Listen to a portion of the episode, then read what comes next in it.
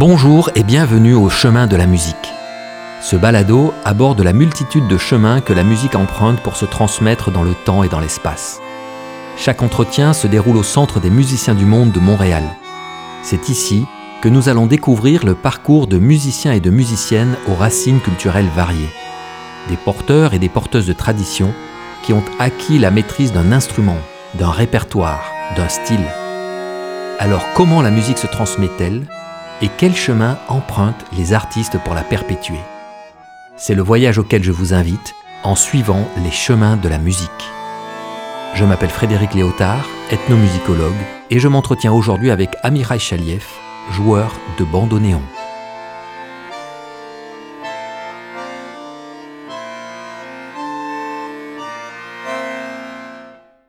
Alors Amijai, je suis très heureux de t'accueillir aujourd'hui pour cet entretien et en quelques mots, je voudrais t'introduire à partir des chemins que tu as empruntés jusqu'à Montréal. Étrangement, tu es parti du Canada, pays où tu es né, en passant par Israël où tu as grandi, l'Argentine où tu t'es formé comme musicien avant finalement de venir t'installer à Montréal, au Canada. Alors, la première question que j'aimerais te poser, c'est comment tous ces parcours, tous ces chemins que tu as empruntés ont influencé le musicien, joueur de bandonéon que tu es devenu? Merci Frédéric pour l'invitation. Oui, je pense que c'est ma vie, donc c'est un peu difficile de les regarder. Mais je trouve que tout l'intérêt que j'ai avec la musique, de différents styles de musique. Ça, c'est le résultat de toute cette semaine. Donc, et d'être ici à Montréal, c'est un excellent moment dans l'évolution de ma vie comme musicien, de continuer d'explorer, de faire des choses. Donc, je suis très heureux d'être ici. Alors, ce que je trouve surprenant dans ton parcours, c'est que finalement, tu es devenu un joueur de bandonéon, cet instrument typique de la tradition argentine, sur le tard. C'est-à-dire que tu l'as appris étant adulte et tu es devenu néanmoins un musicien professionnel. Alors, comment on devient un musicien professionnel en commençant un instrument à l'âge adulte ? Oui, c'est vrai. J'ai travaillé beaucoup de façon très intense et très consciente. Mais je pense aussi qu'il y a un côté un peu mystérieux de choses qu'on ne sait pas, que parfois il y a, mon maître toujours dit cette vocation, il y a une vocation, il y a un appel que peut-être c'est quelque chose qu'on pourrait faire. Et il faut mettre le travail, mais c'est une proposition de la vie même. Donc, oui, alors je m'excuse de t'interrompre, mais par rapport à cet appel, par rapport à cette vocation, est-ce que tu as identifié un élément déclencheur ? Bon, ma mère est née en Argentine, mon grand-parent aussi, donc il y a une connexion, c'est pas vraiment juste de voir un bandoneon ou d'écouter un bandoneon. Il avait un côté de connexion culturelle avec la musique. Normalement, on écoute les bandoneons, mais aussi une connexion avec les instruments, parce que on a la musique, on a le contexte de style, mais aussi chaque instrument a les caractéristiques, la façon de bouger l'instrument, les sons, la densité, les rôles de l'instrument, tout ça. Donc, je tombais amoureux avec le bandoneon. Et j'ai fait toutes les études au Conservatoire de musique de Buenos Aires avec mon maître Rodolfo Daluisio. C'est 8 ans de travail, des études. Et je l'ai fait de façon très intense parce que j'ai fait 3 années dans 8 mois, donc c'est comme c'est comme deux sessions de faire de trois niveaux, c'est vraiment très intense. Oui, très intense. Là, tu avais quel âge ? 23 peut-être. D'accord. Et apprendre le bandonéon au Conservatoire de Buenos Aires, ça veut dire aussi s'inscrire dans une tradition classique d'influence européenne. Comment s'est passé tout cet apprentissage de ce langage d'origine européenne ? Et oui, il y a une chose très intéressante là aussi, parce que le bandoneon n'est pas bien accepté toujours dans les conservatoires comme un instrument. Ce n'est pas un instrument classique.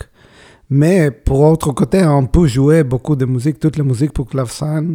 Peut-être pas toutes les musiques, mais il y a beaucoup de musique. Toute la polyphonie de Bach, de Scarlatti, de autres. On peut jouer avec le bandoneon de façon que soit dans le style, en fait. Donc, ça, ça fait partie de ma formation, en fait. Et donc, la première musique qu'on va écouter, que tu as choisie, c'est une sonate de Scarlatti. Pourquoi as-tu choisi cette musique ? Bon, premièrement, parce que ça donne un bon exemple de comment on peut jouer musique pas écrite pour le bandoneon. Et ça pourrait sonner de façon très naturelle pour l'instrument. Cette sonate de Scarlatti, c'est écrit pour clavecin. Et pour l'autre côté, il y a une connexion avec la musique populaire aussi. Parce que la musique de Domenico Scarlatti est basée et influencée et inspirée par la musique populaire d'Espagne, d'Italie, d'Afrique du Nord. Et on sait que la musique d'Afrique du Nord qui est arrivée en Espagne vient d'Irak, en fait, des musiciens irakiens. Donc, ce n'est pas qu'on va écouter de musique irakienne dans la sonate de Domenico Scarlatti, mais il y a vraiment un lien entre la musique classique, parce que la sonate de Scarlatti, c'est une sonate pré-classique, pré-période classique. Mais pour l'autre côté, c'est danse, c'est musique populaire, en fait. Et c'est aussi un excellent point de rencontre pour le bandoneon, qui fait la même chose en fait.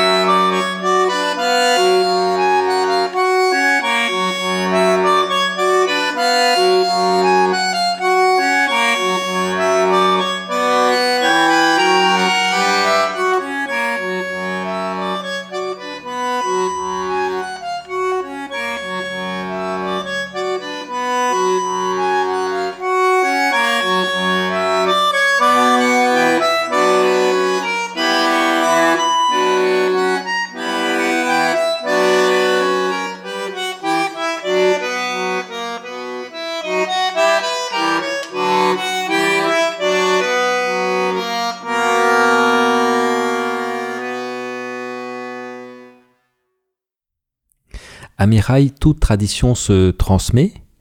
Toi, ça s'est produit dans le cadre du Conservatoire de Buenos Aires, où tu as appris à jouer du bandonéon. Peux-tu nous parler de la personne qui t'a transmis tout ce savoir, à la fois technique, au niveau des répertoires et de l'esprit de cette musique? Bon, mon maître, Rodolfo Daluisio, il est vraiment un maître pour la vie, un maître comme être humain, comme musicien, comme compositeur, comme bandonéoniste, comme enseignante. Donc, c'était une expérience incroyable de la vie, de pouvoir étudier avec lui. Donc, quand je découvris cette possibilité, c'était comme c'est vraiment incroyable. Donc, j'ai travaillé avec lui beaucoup sur la technique d'instrument dans le cadre de bandoneon soliste dans la musique de concert. Donc beaucoup de musique classique, de musique écrite pour le bandoneon plus contemporaine, et le contexte de tango dans ce cadre de musique de concert, comme le tango, pas le tango populaire pour danser, tout ça. Mais mon maître, il a commencé à jouer le bandoneon dans une famille de musiciens, de bandoneonistes. Il a vécu tout cet côté de tango vraiment populaire de la ville. Donc, j'ai reçu de lui comme chose, l'aspect d'esprit de tango qui même n'était pas vraiment disponible dans la vie en Buenos Aires, parce que c'est différent. C'est comme dans la vie en Buenos Aires, je jouais avec beaucoup de groupes, le tango populaire, mais avec mon maître, j'ai reçu des impressions, des façons de comprendre le tango comme d'autres époques, on pourrait dire, comme plus direct peut-être. Le tango comme dans la vie, parce que maintenant, j'ai étudié là dans les années 2000, donc c'est pas les années 40. Mais lui, il a vécu autre type de relation avec la musique populaire. Et donc là, il avait une transmission que c'est pas nécessairement toute musicale, mais c'est pour la façon de comprendre et de penser le tango, la significance de c'est quoi le tango. Donc c'est l'esprit du tango que tu as reçu de lui, c'est ça que tu es en train de dire? Oui, c'est ça. C'est vrai qu'il y a des différents côtés, couleurs de tango, de même style, c'est très grand. Mais il y a un côté d'esprit, surtout de penser la musique. Si nous sommes musiciens, on va jouer, on va faire des arrangements. C'est quoi l'histoire de cette pièce? C'est quoi le caractère vraiment de cette pièce? Et ça, c'est une chose que j'ai appris de lui, vraiment, que j'essayais de prendre ça quand je fais des arrangements, quand je fais et donc, que je jouais. Oui, et donc c'est ce que l'on va entendre avec cette pièce Palomita Blanca. Peux-tu nous en dire quelques mots? Oui, bon, Palomita Blanca, c'est un valse très très connu en Argentine. C'est comme, je vais dire les valses parce qu'en espagnol c'est un valse. C'est comme les valses typiques argentiniennes, très très connues. Donc, faire un arrangement d'une pièce comme ça, parfois on pense qu'est-ce qu'on va faire avec ça, parce que tout le monde jouait ça, c'est très connu déjà. Mais j'ai pris l'inspiration, j'ai fait mon propre arrangement dans le style traditionnel, très traditionnel, mais avec l'inspiration de chanteurs en fait, parce que beaucoup de fois on écoute les valses dans le tango. Parce qu'on a valse dans le tango, il y a des différents genres de musique, mais aussi le valse. On écoute avec deux chanteurs qui chantent ensemble. Ça existe dans beaucoup de styles de musique dans l'Amérique du Sud, mais dans le tango aussi. Donc j'ai pensé, bon, c'est intéressant parce que dans le bandoneon, on a deux mains. Donc ça que j'ai cherché, c'est un peu cette image de tango des années 40, mais avec les deux chanteurs qui chantent, comme les deux mains, deux bandoneons qui font de voix différentes. Et là, il y a un peu d'influence de la musique, pas de la musique classique nécessairement, mais pour les connaissances de contrepoint et d'autres choses que je pourrais mettre dans l'arrangement.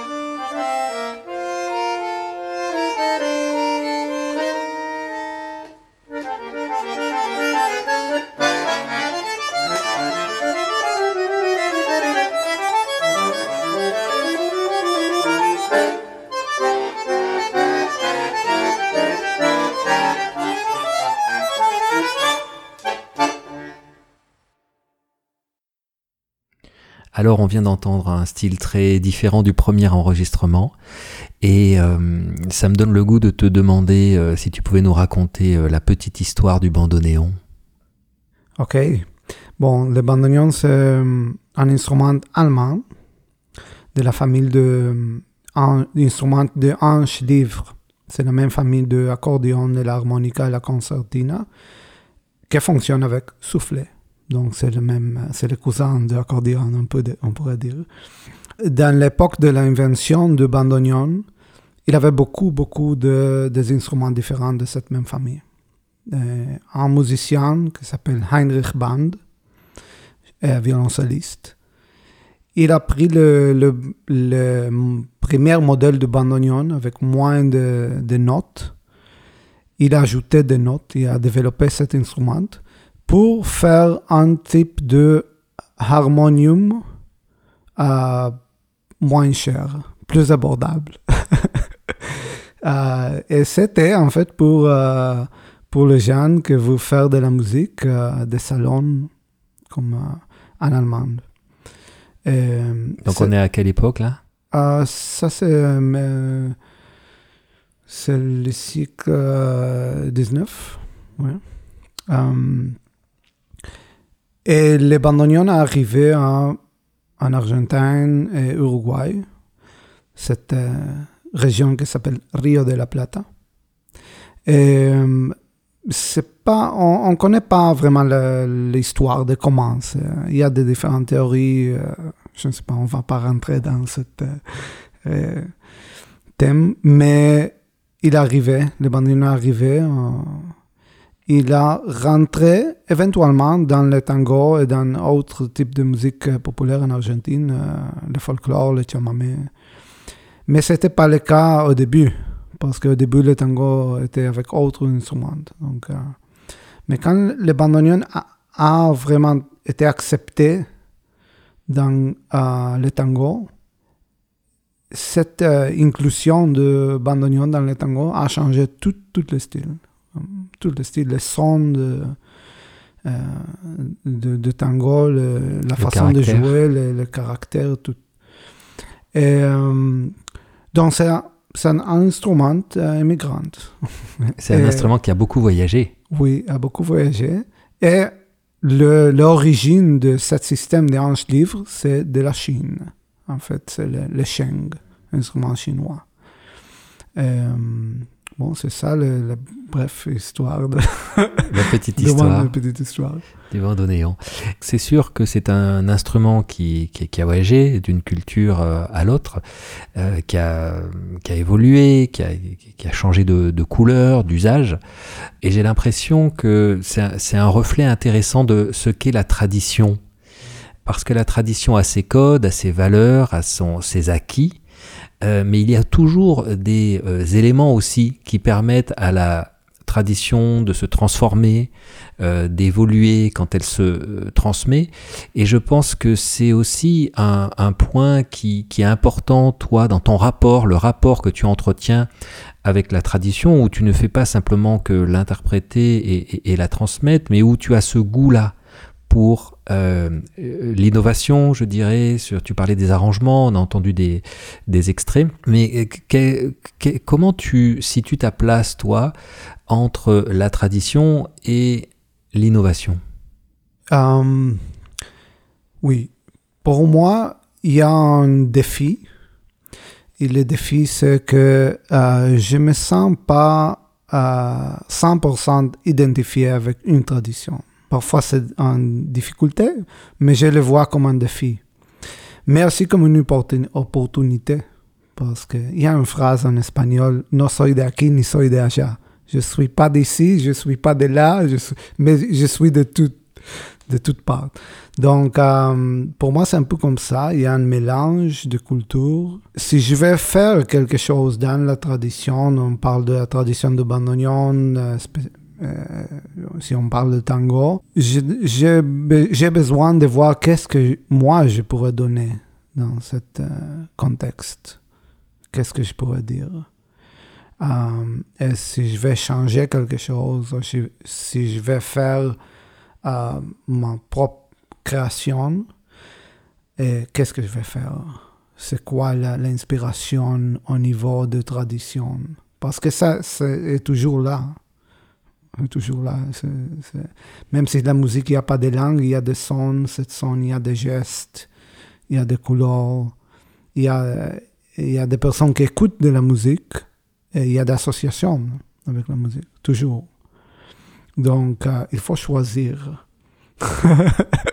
Il faut choisir après être passé par toutes ces années d'apprentissage, toi-même étant devenu un transmetteur puisque tu enseignes aussi. Oui, je suis professeur au même conservatoire que j'ai étudié, je suis professeur au Conservatoire de Buenos Aires. Et, j'ai joué beaucoup de musique de tradition, j'ai joué de musique plus contemporaine, de mon maître, des autres compositeurs de l'Argentine, j'ai joué de musique classique.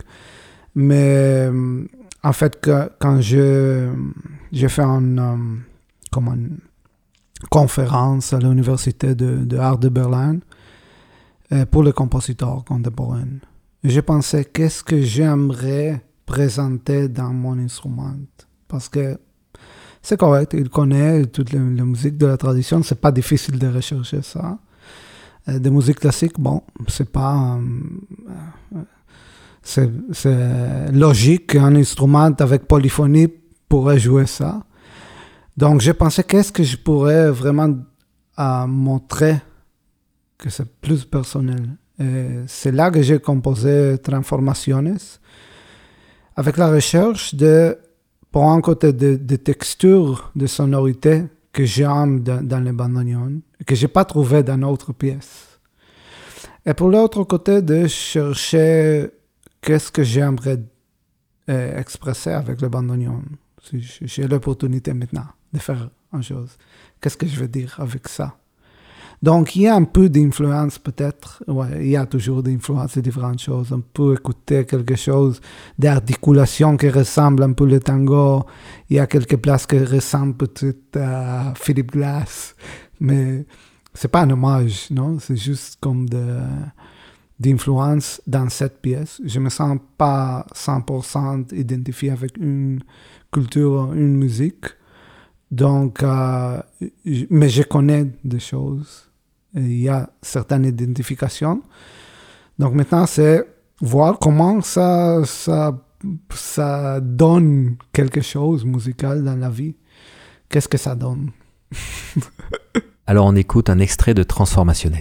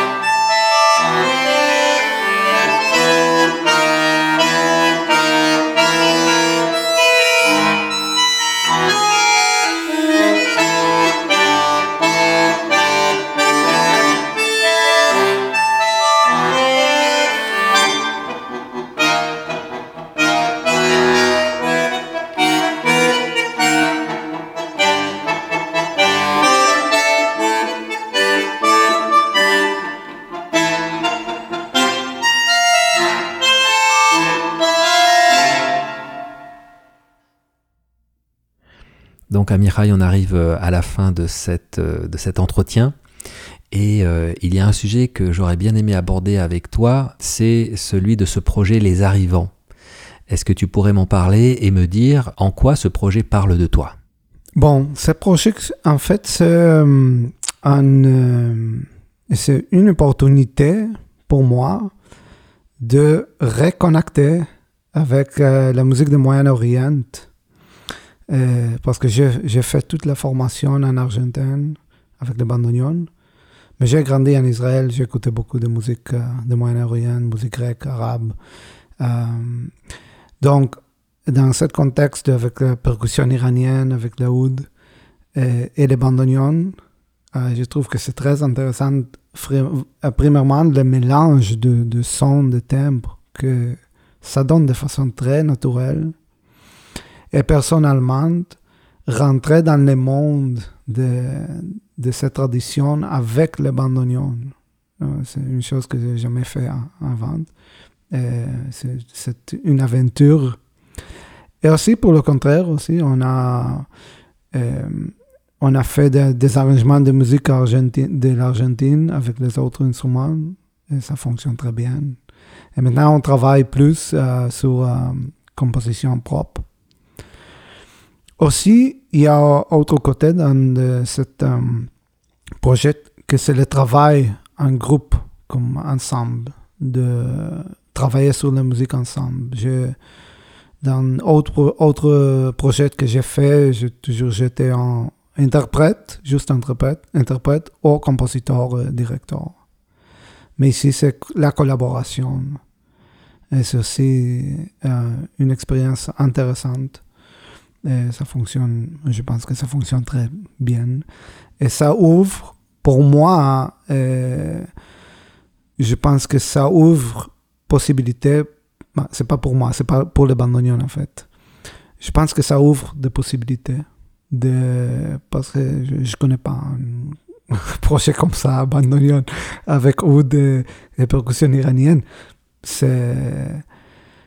C'est juste pour montrer que les possibilités d'instruments, que ça pourrait sortir de la tradition, que ça continue le voyage de bandoneon, de l'Allemagne, de l'Argentine. Bon, c'est juste le début. J'aimerais remercier beaucoup le Centre des musiciens du monde, à toi, à Kia, pour permettre ce projet. C'est vraiment incroyable. Alors oui, Les Arrivants, c'est la rencontre entre trois musiciens, donc toi au bandoneon, Amin Onari aux percussions iraniennes et Abdul Wahab Kayali au oud, un projet qui est né de votre rencontre ici à Montréal, ça s'appelle Les Arrivants. Alors merci beaucoup Amijai de t'être prêté au jeu et de nous avoir emmené avec toi sur les chemins de la musique que tu as emprunté et que tu empruntes encore aujourd'hui. Merci à toutes celles et ceux qui ont écouté cet entretien et je vous dis à la prochaine.